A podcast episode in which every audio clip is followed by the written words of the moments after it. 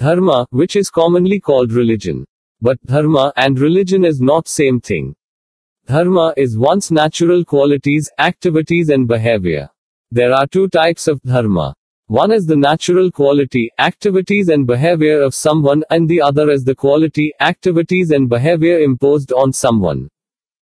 Just as the dharma of water and the dharma of fire, so the dharma in the case of an organism is its simple behavior or natural quality or nature dharma. There are some differences in the case of humans.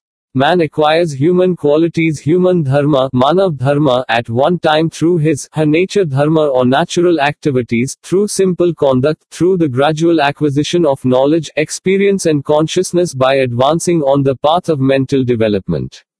Become a full-fledged minded person or fully developed human being. To move forward along the path of development of human mind is human dharma or human religion that is manav dharma.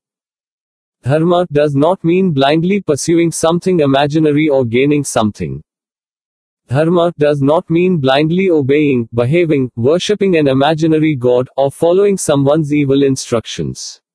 If such a system in the name of dharma is imposed on people, then it is not religion, it is a religion. In this context, I have to talk about the imposed dharma religion.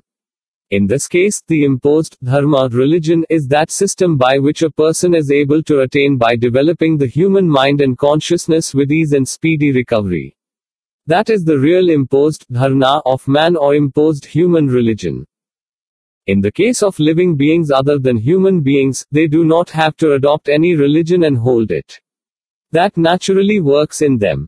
So, in the case of human beings, why is there talk of accepting and observing a religion separately?